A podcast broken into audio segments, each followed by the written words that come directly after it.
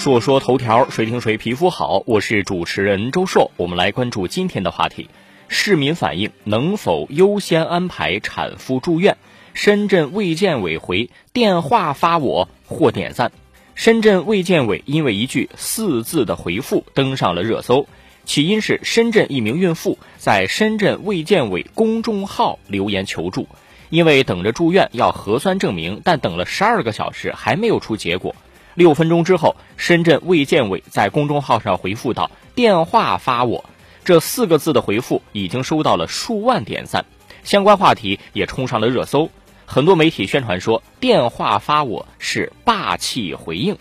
首先，我认为不至于全网点赞，这应该是理应是相关职能部门的正常操作。为人民服务做到这个程度，应该说是合格的。但是引发全网关注并且点赞，正是因为别家做不到。于是从更高的角度来说，其他地区的职能部门就需要提高相应的服务能力和服务水平。第二，该表扬的确实要有一说一，比如这个卫健委公众号后台的留言回复，我们都知道公众号运营一般就是编辑，跟具体办事儿的职能处事离得蛮远的。如果在公众号上的留言不回复，没人去追责，甚至可以说没什么责任。但是人家的编辑就是这么负责任，6分钟给了回复，1个小时事儿就办了。当然，哪个单位的编辑都应该是出自老百姓，当进入职能部门还能不忘本，还能急群众之所急，也值得部分公职人员学习一阵子了。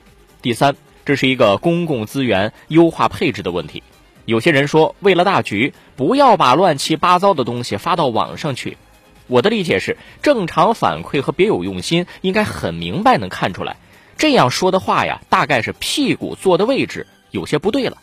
而这个事件让我们看到了，利用互联网渠道畅通问题的反馈机制，快速发现问题、解决问题才是正确的做法。捂盖子这种老办法没有任何好处。第四，有人说一线城市除了房价贵什么都好，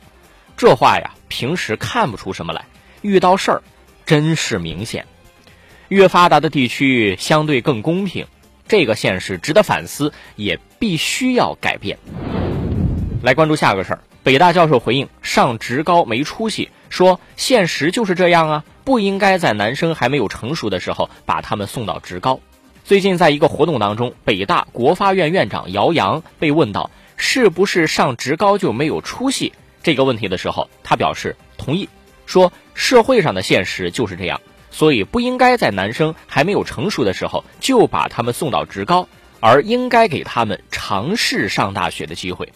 在社会大力推广职业教育的今天，在大力鼓吹相关政策的声音这种当下，有人能够所谓的逆潮流而动，发出一些不一样的声音，先不管对不对，至少它是有良心的。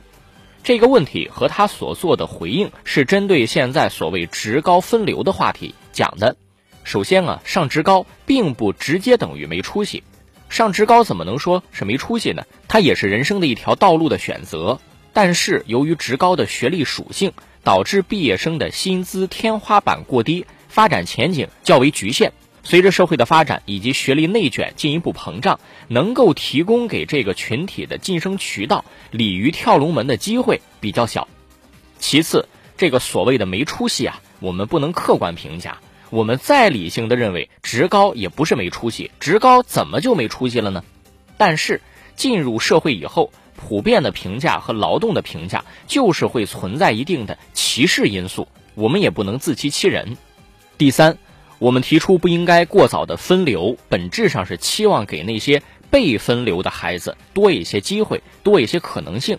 这种分流实际上就是给命运过早的盖棺定论，让某个群体成为社会发展的螺丝钉。